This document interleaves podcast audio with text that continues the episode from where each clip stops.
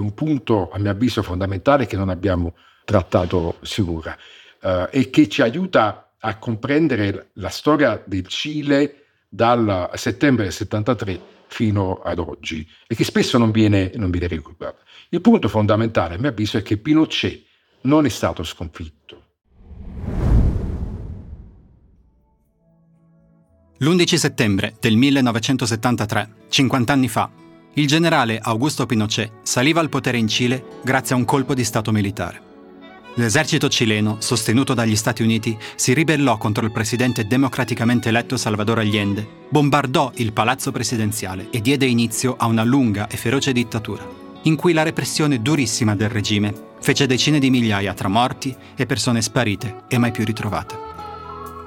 Il colpo di Stato in Cile fu uno degli eventi più traumatici del Novecento in America Latina ed ebbe enormi ripercussioni anche da noi. Se volete sentire un racconto in presa diretta, fra l'altro, vi consiglio di ascoltare la puntata di lunedì di Timbuktu, il podcast del Post, condotto da Marino Sinibaldi, in cui troverete uno spezzone di un'intervista allo scrittore Luis Sepulveda. A Globo invece vogliamo partire dall'anniversario del golpe per raccontare il Cile di oggi, per raccontare com'è cambiato il paese e per raccontare in che modo, a decenni di distanza, risenta ancora dei lunghi anni della dittatura. Anche perché il Cile si trova in un momento estremamente interessante e precario della sua storia. Da poco meno di due anni è governato da Gabriel Boric, che è il presidente più giovane della storia del paese e il presidente più di sinistra proprio dai tempi di Salvador Allende. Boric è stato eletto sull'onda di grandi proteste popolari e giovanili. È arrivato alla presidenza fra enormi speranze, ma in questo momento sta incontrando problemi e difficoltà, di cui l'opposizione di destra sta approfittando. E questo lo si vede anche nel modo in cui il Cile ha vissuto la commemorazione del golpe. Anziché essere un momento di unione nazionale, il ricordo del colpo di Stato è diventato un momento di polarizzazione e di scontro politico, in cui la destra estrema, nazionalista e nostalgica del regime sta cercando di avanzare nel paese.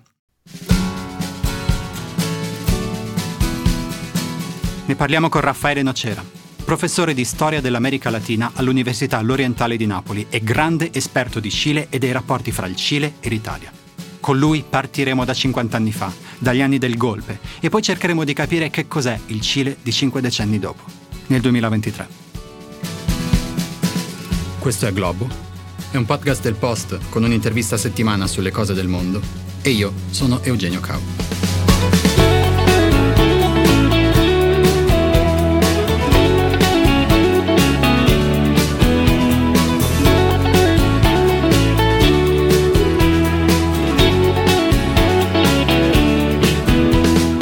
Raffaele Nocera, benvenuto. Grazie. Oggi parliamo del cinquantesimo anniversario del colpo di Stato che ci fu in Cile l'11 settembre del 1973 e di che paese è oggi il Cile e di cosa sta succedendo in Cile a 50 anni di distanza. Vorrei iniziare chiedendoti proprio di, di questo colpo di Stato e di aiutarci a capire l'importanza e gli effetti che questo colpo di Stato ha avuto sul Cile di oggi. Iniziamo parlando proprio degli eventi, se puoi farci un breve riassunto, un, una piccola sintesi per chi non c'era, per chi non si ricorda, per chi magari l'ha studiato a scuola in mezza paginetta. Cosa fu il colpo di Stato del 73? Allora, innanzitutto va ricordato che l'11 settembre del 1973 in Cile i militari rovesciarono il governo del socialista Salvador Allende, che era il primo presidente marxista nella storia uh, a giungere al potere per via uh, democratica.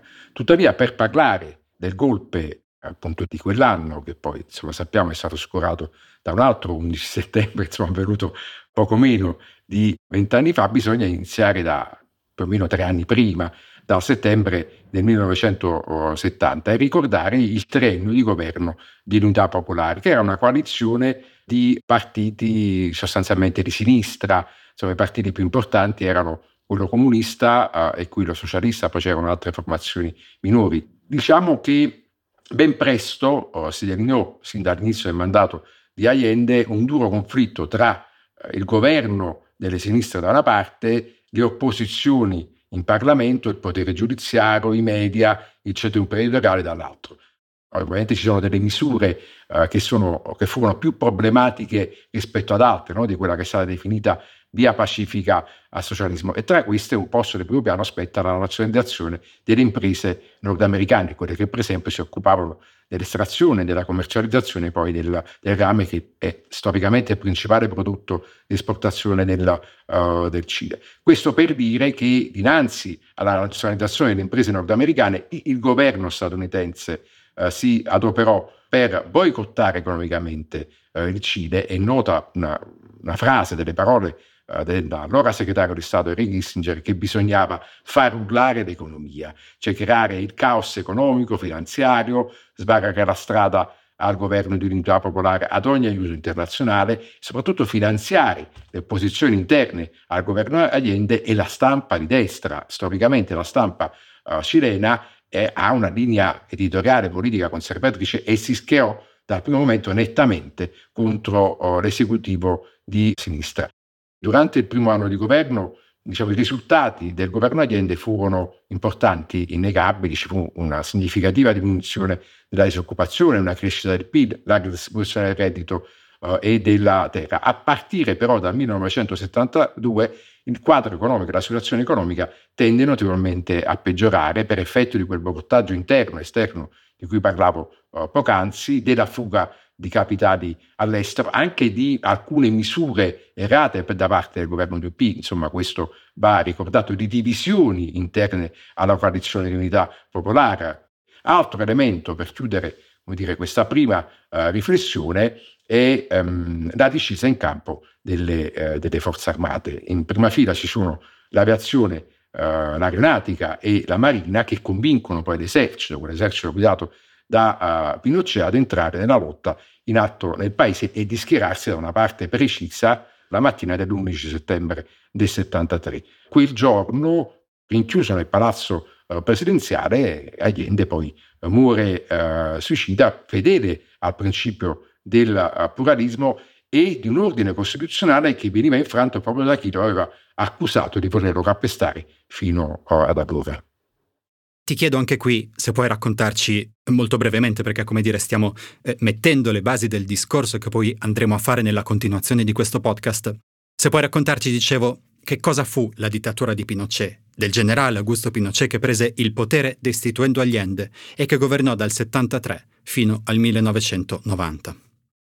Una prima riflessione da fare è che qua non c'è un pieno accordo fra uh, gli storici, c'è chi la definisce eh, esclusivamente una dittatura militare e che la definisce una dittatura civico-militare. Io propendo per questa eh, seconda come dire, tesi eh, perché sottolinea il ruolo eh, non solo delle forze armate, di quelli che vengono chiamati carabineros in Cile, ma anche dei civili, perché è fondamentale il contributo che, che un pezzo della società, come dicevo poc'anzi, della politica e dell'economia, dei tecnocrati, di quelli che poi in seguito saranno noti come Chicago Boys e che sosterranno i militari nella definizione di un modello economico non, non liberista, ultra liberista, quindi fondamentale ruolo dei, uh, dei civili. Questa dittatura civico-militare cilena si inserisce in un contesto regionale che possiamo uh, definire di autoritarismo diffuso, un autoritarismo che è caratterizzato soprattutto dalla presa del potere da parte dei militari ed è una, un autoritarismo che inizia poco meno di un decennio prima, con il colpo di Stato in Brasile del 1964, poi diciamo, riprende fiato nel 73 con un colpo di Stato in Uruguay, c'è quello cileno, nel 76 ci sarà uh, quello argentino dove peraltro i militari gestiscono le sorti del paese perlomeno da, da un decennio, se non vogliamo riportare ai tempi di uh, Juan Domingo uh, Perón. E per questi militari fondamentale è quella che è stata definita la dottrina della sicurezza nazionale e che sostanzialmente significa che ai alti gradi militare, le forze armate, non aspettava più, come dire, il compito tradizionale, quello di difendere la, la nazione da attacchi, potenziali attacchi esterni, ma di difendere la nazione da un nemico interno. Il nemico interno era rappresentato dalla sovversione, dai sovversivi, da uh, coloro che a vario titolo diciamo, si schieravano a sinistra dell'arco politico. In questo senso va ricordato che il punto di inizio di una polarizzazione regionale senza dubbio la rivoluzione cubana del 1959 e la diffusione a livello continentale di quei gruppi rivoluzionari o di eh, lotta armata eh, che eh, agitano un po' eh, diciamo, la, la, vita politica di, di, gran parte dei paesi latinoamericani. Questo per dire che i militari cileni come quelli brasiliani, uruguayani, eh, argentini, ma a potere un po' dovunque nel subcontinente si pongono come obiettivo principale quello di estirpare il cancro marxista. Questo è un primo punto essenziale, ma vanno ben oltre cioè non solo stabilire l'ordine e scongiurare che i rispettivi paesi possano dire, avvicinarsi al blocco socialista, avvicinarsi al socialista, si pongono un obiettivo ancora più ambizioso, quello di rifondare i rispettivi uh, paesi. In questo senso la dittatura militare cilena ebbe quello che si usa dire, una, uh, dire un progetto rifondativo, cioè dare, diciamo, um, edificare un nuovo, un nuovo paese. Questo significa che gli obiettivi non riguardarono solo la repressione o l'eliminazione sistematica no, degli, degli, oppositori, ma intervenire in campo economico, in campo sociale, in campo uh, culturale.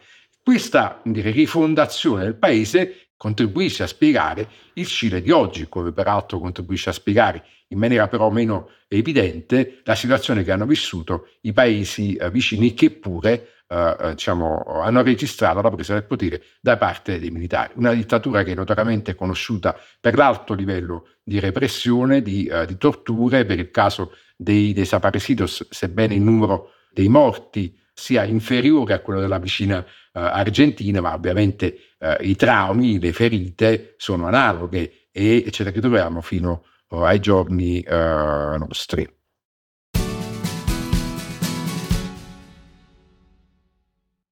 E qui facciamo appunto un balzo di alcuni decenni e arriviamo al Cile di oggi.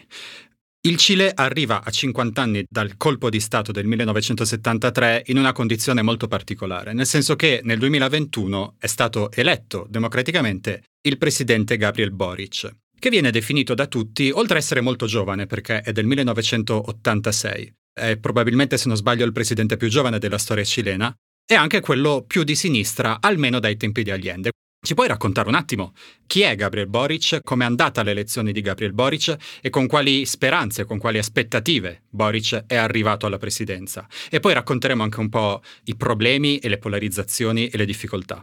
Sì, ma, innanzitutto ho segnalato che il Cile di oggi è diverso da quello del 73, cioè paradossalmente si sono accentuate dire, alcuni diciamo, aspetti eh, problematici. Oggi il Cile è un paese profondamente eh, individualista, non lo era negli anni 70, un paese profondamente disuguale, ingiusto, quindi significa che sono accentuate le disuguaglianze economiche e sociali, proprio in ragione di quel lavoro fatto dai militari di cui parlavo poc'anzi, un paese classista, macista, eh, razzista. Ed è un paese, e questo è un primo elemento che spiega eh, diciamo, la vittoria di Boric, dove si registra secondo appunto, fenomeni globali, una diffusa e profonda sfiducia nei confronti della politica e delle istituzioni. Questo soprattutto tra le generazioni più giovani. Perché insisto su questo aspetto? Perché il punto di partenza uh, dell'arrivo al potere di Gabriel Boric sono le imponenti manifestazioni popolari che si verificano in Cile a partire dall'ottobre del 2019, quelle che sono note come estallido social, no? un'esplosione uh, sociale che per varie settimane, uh, da mesi, uh, fino all'inizio poi della pandemia, nel marzo del 2020, hanno infiammato il paese. Queste proteste beh, diciamo, furono iniziate dai giovani studenti, ai studenti secondari che eh, si rifiutavano di pagare il biglietto della metropolitana perché era, uh, era stato introdotto un aumento di 30 pesos sulla moneta uh, locale, ma in realtà non era per l'aumento del prezzo del biglietto, perché poi la, la protesta come dire, si estese anche ad altre categorie e gruppi sociali. Non è un caso che uno degli slogan più diffusi in Cile eh, in quelle settimane fu non è per 30 peso ma è per 30 anni, cioè a evidenziare che a distanza di un trentennio circa dalla dittatura poco o nulla fosse stato fatto per mettersi alle spalle i retaggi autoritari, ovvero quelle profonde disuguaglianze economiche e sociali che fanno sì che una gran parte della popolazione cilena viva in condizioni di profondo disagio, di malessere, sostanzialmente di uh, povertà. Ebbene, durante come dire, l'estallido sociale, durante il quale appunto l'indice è stato puntato contro i ritaggi autoritari, l'eredità autoritaria, sulla privatizzazione dei servizi sociali, dell'istruzione e della salute, si è affermata una nuova generazione. Cioè quell'estallido sociale deve essere anche considerato come un momento di scontro uh, generazionale e da questa generazione di uh, studenti è emersa appunto la figura di uh, Gabriel Boric, diciamo, vince le elezioni nel dicembre del 2021 che inizia il mandato nel marzo del 2022 Uh, con uh, non solo grandi aspettative all'interno, ma anche al di fuori del, del, paese, insomma, la grande stampa uh, parla di lui come il leader, il nuovo leader della sinistra internazionale, ma un leader che si richiama costantemente proprio ad Allende agli anni di unità popolare, insomma, già in occasione dell'inizio del suo mandato, il primo discorso che fa richiama alcune parole di, uh, che Allende pronunciò in occasione della sua vittoria nel, nel 1970. Altro aspetto è che a molti sarà venuto in mente nel uh, dicembre del 2021 uh, un noto discorso di Allende, che Allende probabilmente è uno dei più noti, che Allende pronunciò nel dicembre del 72 all'Università di eh, Guadalajara, durante la quale durante il quale disse essere giovani, non essere rivoluzionari è una contraddizione perfino biologica. Questo per dire che dire, questa generazione adesso al potere si è sentita rivoluzionaria, probabilmente patendo dire, i limiti e le contraddizioni in un contesto storico diverso che aveva vissuto Allende o comunque la generazione degli anni 70. Dicevi eh, anche tu uh, il presidente uh, più giovane e che è stato votato da quella parte dell'elettorato cileno uh, che si posiziona maggiormente a sinistra, che è più radicalizzato e che non si riconosce, e questo è un altro elemento da sottolineare, nelle due coalizioni di centrosinistra e di centrodestra che hanno ininterrottamente governato uh, il paese dal 1990 ad oggi. E questa è la novità, cioè nel senso che eh, nella, negli ultimi uh, 30 anni diciamo, si sono affermate uh, quelle che potremmo definire le ali estreme o hanno guadagnato consenso, uh, potere, le ali estreme di queste due coalizioni, di centrosinistra e di centrodestra. L'ala estrema appunto di sinistra è arrivata al, al potere. E quindi ci troviamo in una condizione in cui siamo a 50 anni dal colpo di Stato con al governo un presidente che, che, si rifà esplicitamente a Salvador Allende e che è appunto il presidente più di sinistra ai tempi di Allende. E quindi ci troviamo in una situazione in cui, ipoteticamente, per, per il governo, per la compagine di governo, dovrebbe essere un momento di, di vittoria, di, eh, di rivendicazione, di, di, celebrazione anche, non tanto del golpe, ma de, della fine, del, di, cosa è successo dopo, del modo in cui successivamente al golpe una nuova generazione è arrivata al potere. Invece in questo momento la commemorazione del colpo di Stato è un momento di divisione e come hai scritto tu in alcuni articoli apparsi per esempio su, sul giornale Domani, anche un momento di debolezza per il governo di eh, Boric. Che cosa sta succedendo? In che modo la politica e la società del Cile sta vivendo questo momento di commemorazione per i 50 anni del colpo di Stato? In questo caso emergono uh, le incertezze, le difficoltà del, del governo uh, Boric. Uh, nel senso che um, appunto a ridistare l'attenzione su un evento così lontano, quindi che cade a 50 anni uh, di distanza, non è solo uh, la ricorrenza, ma il fatto che tale ricorrenza cada in una congiuntura politica, economico-sociale critica, cioè in una stagione della, della, della vita di questo paese che potremmo definire problematica, ci sono alcune vicende che io definisco sconcertanti perché potrebbero finanche insomma, uh, diciamo, aprire uh, la strada a una sorta di ritorno uh, al passato, voglio dire agli anni dire, della dittatura, ma in un certo senso a uno scenario in cui ci potrebbe essere un richiamo forte a quegli anni. Qui pesano, come dicevo, le incertezze, le debolezze, gli errori commessi dall'attuale governo. Primo fra tutti il, la bocciatura di quel uh, testo costituzionale uh, voluto fortemente durante le, le settimane, i mesi successivi alle proteste sociali del uh, 2019 che avrebbe dovuto sostituire la Costituzione del 1980 voluta da uh, Pinochet. Poi ci sono stati insomma, altri errori uh, successivi, anche casi di corruzione, insomma, e questo è un aspetto diciamo, importante per una uh, generazione di, di, giovani, continui rimpasti uh, ministeriali, incertezze dovute anche al coinvolgimento in una fase successiva proprio di personalità dei vecchi partiti di centro-sinistra. Fatto sta che dopo la bocciatura della Costituzione, di altri errori che sono succeduti nei mesi successivi, in un certo senso il governo è stato sconfitto anche in occasione delle elezioni del Consiglio Costituzionale che adesso dovrebbe redigere una nuova carta costituzionale e che ha visto una netta affermazione del Partito uh, Repubblicano guidato da quel José Antonio Cast, che è stato il principale dire, competitor di Boric alle ultime elezioni uh, presidenziali. Uh, il Partito Repubblicano, che è un partito di uh, estrema destra, ha un notevole potere di indirizzo e di veto nella stesura della futura legge costituzionale.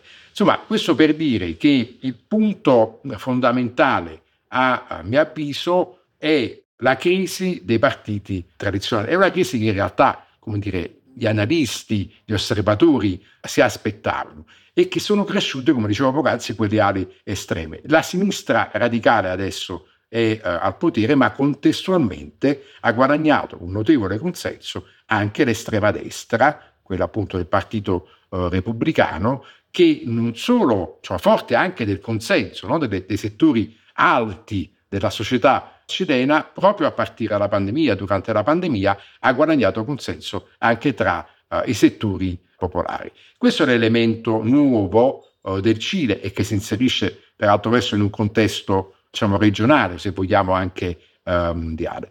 Per il Partito Repubblicano, per l'estrema destra uh, cilena, occorrerebbe far tabula rasa dei cambiamenti che sono intercorsi nell'ultimo uh, trentennio, cioè sostanzialmente bisognerebbe quasi tornare al periodo autoritario alla dittatura di eh, Augusto oh, Pinochet. Questo è, è, diciamo, ci dà un po' il senso della polarizzazione politica che vive il Cile di uh, Boric.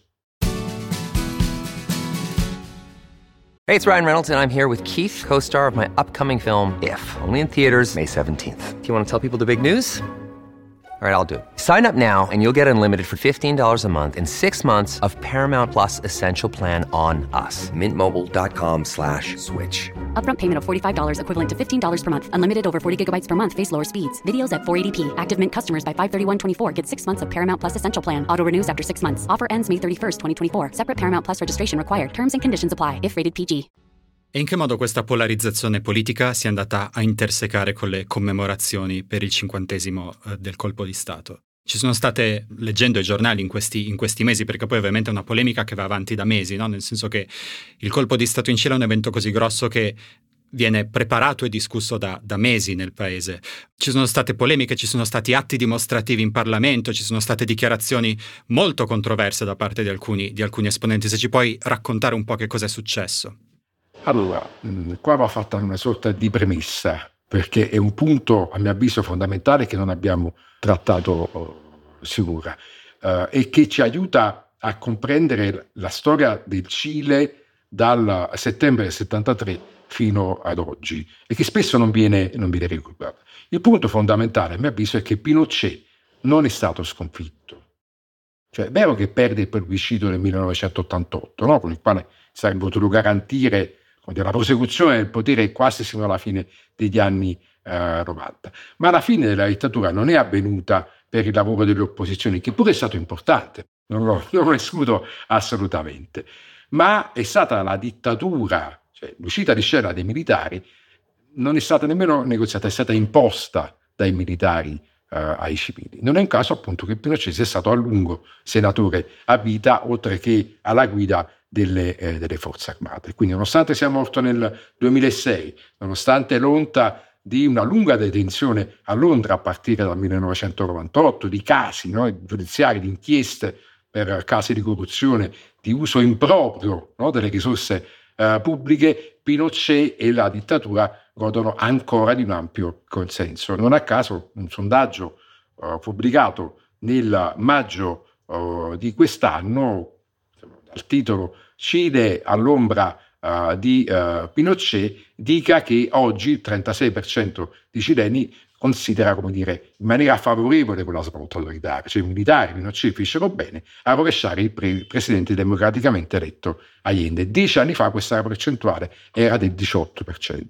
Per quanto riguarda da vicino la destra, occorre dire, sempre secondo un fenomeno regionale e eh, globale, quindi emulando a altre esperienze, sta soffiando su alcuni diciamo, aspetti critici che, eh, diciamo, con cui si deve confrontare il governo uh, in, questi, uh, in, questi, mesi. Uh, l'aumento dell'insicurezza, dovuto sostanzialmente, almeno quella percepita dai cileni, dovuta ad un aumento della criminalità, ad un aumento della, della violenza o a quei fenomeni che sono connessi all'immigrazione, pensiamo soprattutto a quella venezuelana.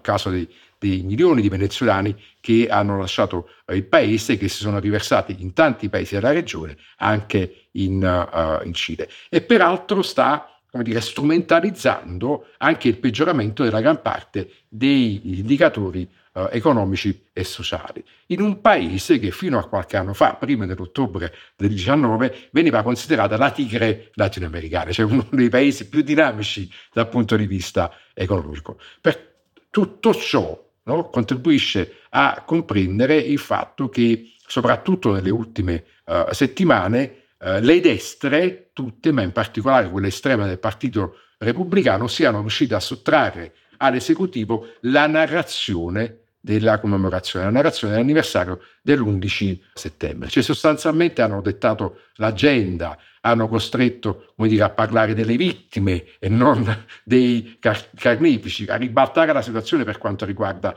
le uh, ris- responsabilità. Hanno in un certo senso manipolato uh, la storia. E questo è un uh, significativo dire, passo indietro se ricordiamo che nel 2013, cioè in occasione del precedente commemorazione, l'allora presidente Sebastian Piniera di destra, ma che potremmo definire oggi destra moderata, liberale e eh, liberista, ammise la presenza di complici passivi in dittatura, cioè che i militari furono sostenuti anche da ampi settori della uh, società uh, civile.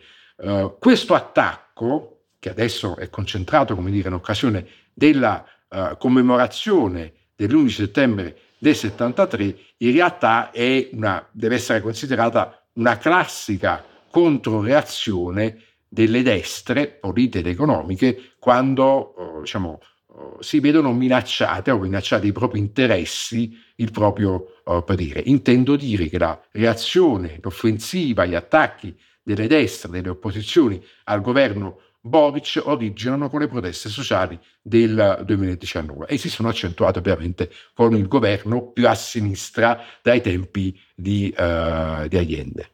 Il fatto che ci sia una estrema destra nostalgica così forte è un fatto, lo dicevi anche tu, relativamente recente, no? anche dai sondaggi appunto si è passati da un gradimento per il regime che è passato da poco più del 15 a poco meno del 40. A cosa è dovuto? Cioè perché la destra che a un certo punto, come dire, soprattutto quella più nostalgica in Cile era andata un po' più sotto traccia, adesso è tornata. Un po' ce l'hai spiegato, no? le, le, le difficoltà economiche, i problemi sociali, ma stiamo parlando di un fenomeno che probabilmente ha radici non soltanto in Cile, ma anche nel resto dell'America Latina, no? Allora, in parte per le ragioni che ho, ho spiegato oh, poc'anzi, cioè sostanzialmente c'è questa sfiducia nei partiti che potremmo definire tradizionali ma va anche detto che l'estrema destra, quella rappresentata oggi in Cile dal Partito Repubblicano, non è attiva da poco. Nel senso è, eh, adesso stiamo parlando quasi del momento conclusivo di un impegno, di un lavoro, eh, diciamo di tanti anni. Io ho ricordi ben precisi dell'iniziativa politica del Partito Repubblicano, dai tempi, dire, della prima elezione di eh, Michel Bachelet e ancora di più della, della seconda, cioè stiamo parlando di personalità politiche e di formazioni che eh, diciamo, cercano di proporsi all'elettorato cileno da diversi, da diversi anni. Quindi insomma è un lavoro di in un certo senso lungo corso. Sono cambiati due eh, aspetti nell'ultimo oh, periodo. Il fatto che possiamo in un certo senso inserire l'estrema destra cilena in un network informale internazionale di destre estreme. Quindi c'è l'episodio del governo di Jair Bolsonaro uh, in Brasile, nel vicino Brasile, c'è l'episodio più noto di Donald Trump negli Stati Uniti e ci sono poi episodi, come sappiamo bene, appunto anche uh, in Europa. Il uh, secondo elemento sta in quello che dicevo prima, la novità rappresentata da Boric, cioè a contendersi oggi la politica, il potere in Cile non sono più formazioni che potremmo definire moderate, ma in un certo senso estreme, usando le categorie anche inappropriate per leggere e interpretare la realtà cilena o la realtà latinoamericana. Quindi se consideriamo l'attuale governo come espressione di una sinistra radicale, dall'altra parte c'è una destra che è altrettanto, se non di più ovviamente, radicale, che utilizza argomenti uh, diversi. E questo elemento va aggiunta poi un'altra novità, che se la destra tradizionale latinoamericana, ma anche altrove, ha cercato sempre di, di non accentuare le posizioni, vale per la commemorazione, vale per dire, il ricordo della stagione eh, autoritaria, questa destra estrema invece si richiama, come fatto da Bolsonaro eh, in Brasile, esplicitamente agli anni della, della, dittatura. Cioè sono caduti, come dire, tutti gli ultimi aspetti che davano la possibilità alla destra di non riconoscersi pienamente quegli anni della uh, dittatura.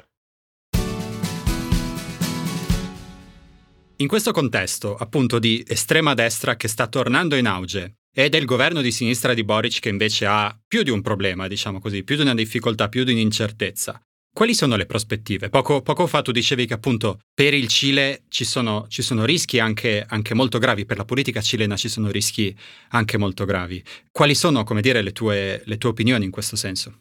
Non so dirti cosa ne sarà del, nei prossimi due anni sostanzialmente rimandato del governo Boris, ci vorrebbero delle misure, dovrebbe invertire la tendenza. È molto difficile perché gode di, di, di un bassissimo uh, consenso, commette continuamente errori che peraltro ci possono stare, in un certo senso sono dovuti anche ad una difficoltà di operare all'interno del Parlamento, nonostante quella cilena sia una repubblica come dire, eh, presidenziale, con un governo, con un esecutivo molto forte. Però è mancato sino ad oggi la possibilità da parte di Boric e delle forze che lo sostengono di individuare una misura che possa effettivamente fargli riguadagnare consenso, almeno oltre l'elettorato che lo ha votato nel dicembre del uh, 2021.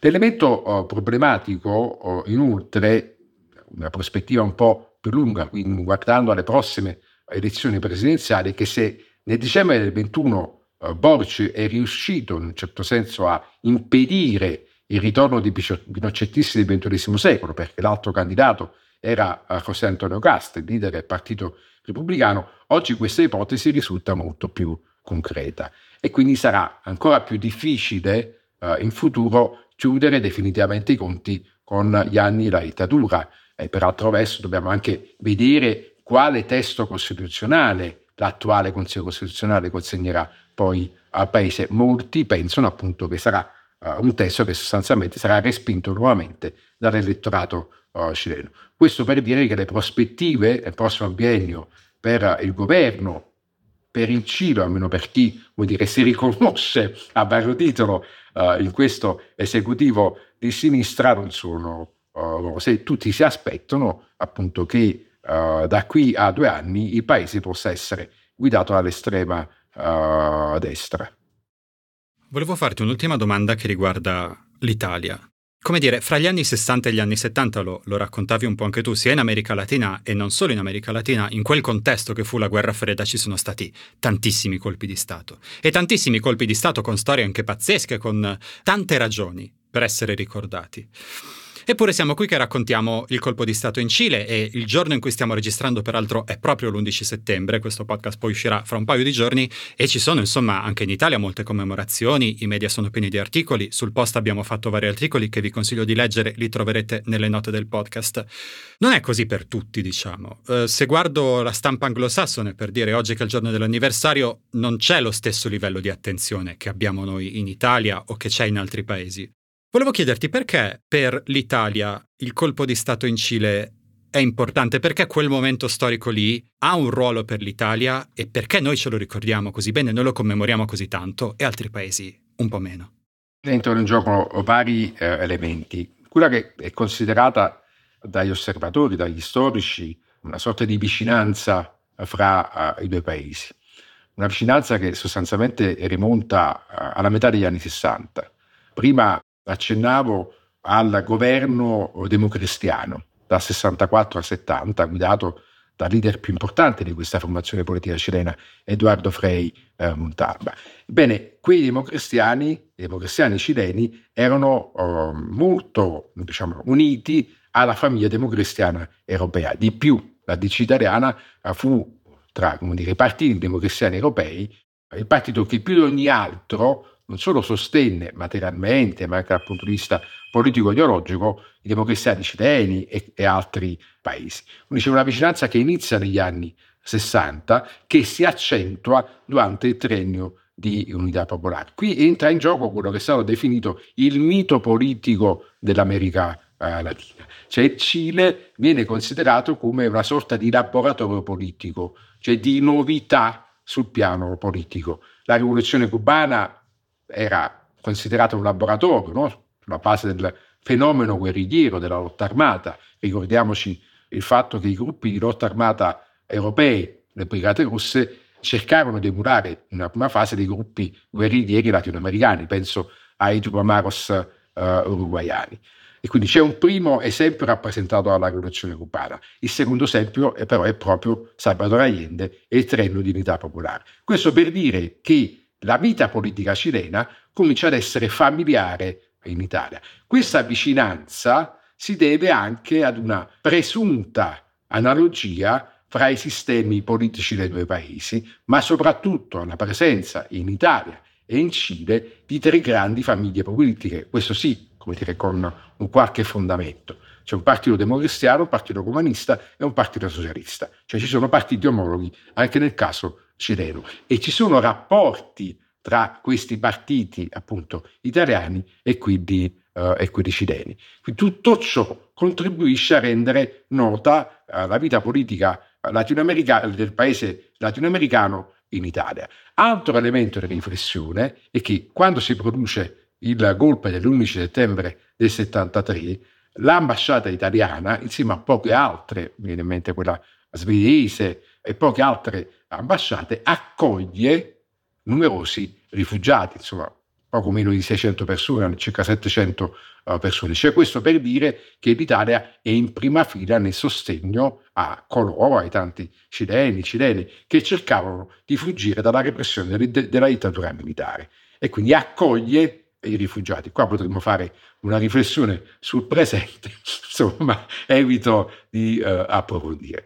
Sulla base di tutto ciò, cioè di quella vicinanza di cui parlavo prima, dell'accoglienza dei rifugiati, il golpe cileno diventa tema del dibattito politico in Italia. Credo che di non sbagliare in ricordare che l'Italia è l'unico paese dove si tiene un dibattito parlamentare. C'è un'interpellanza il 26 settembre, se non erro, del 1973, in cui si è chiamati proprio a discutere dei tragici fatti cileni. Tutte le forze politiche italiane condannano il golpe, ad eccezione del Movimento Sociale Italiano, che considera come dire, quell'epilogo come l'inizio di una nuova stagione caratterizzata dall'ordine, dalla stabilità per uh, il, uh, il Cile.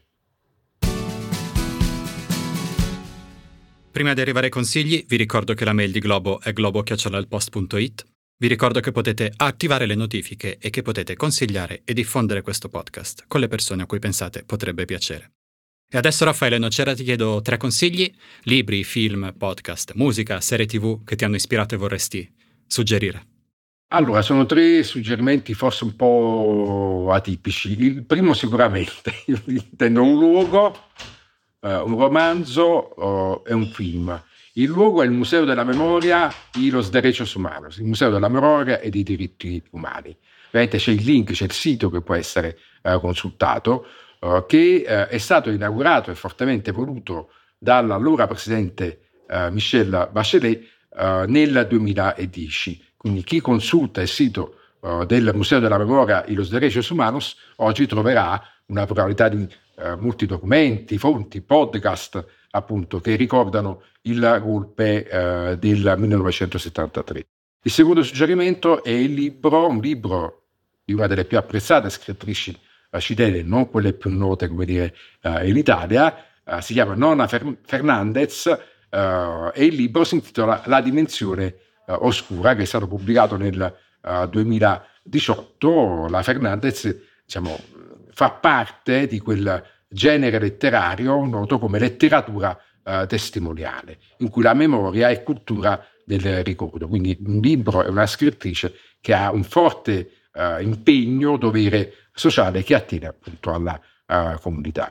Uh, per quanto riguarda un film, ce ne sarebbero tanti, da quello più noto in Italia recente di Anni Moretti, ai film di uh, Pablo Larraín, ai documentari di, di Patricio Guzman, io scelgo Missing di Costa Gavas del 1982. È ispirato, come sappiamo, a un caso realmente accaduto, la scomparsa e la morte di un giornalista uh, statunitense e soprattutto un film che esce quando uh, in Cile uh, Pinochet ancora saldamente uh, al potere e quindi era un, che, diciamo, un, film che fece scalpore e che in un certo senso fu anche difficile da, uh, da produrre e che per la prima volta fece conoscere a livello internazionale la violazione dei diritti umani durante la dittatura di Pinochet.